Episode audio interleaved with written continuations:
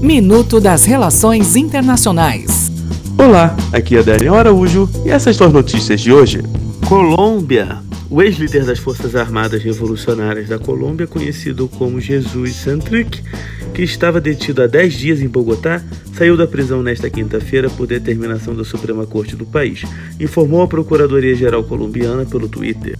Relatório Acnur Refugiados que vivem no Brasil têm escolaridade acima da média brasileira, mas são mais afetados pelo desemprego e poucos conseguem revalidar o diploma no país. De acordo com um levantamento inédito feito pela Agência ONU para Refugiados, o relatório indica ainda que mais de 30% dos refugiados no Brasil têm ensino superior.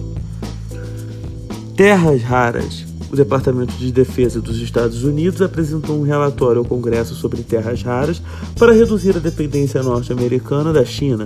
Embora o Pentágono não forneça detalhes do relatório, ele disse que está vinculado a um programa federal destinado a reforçar a capacidade de produção doméstica, oferecendo incentivos econômicos sob medida. Até o próximo minuto.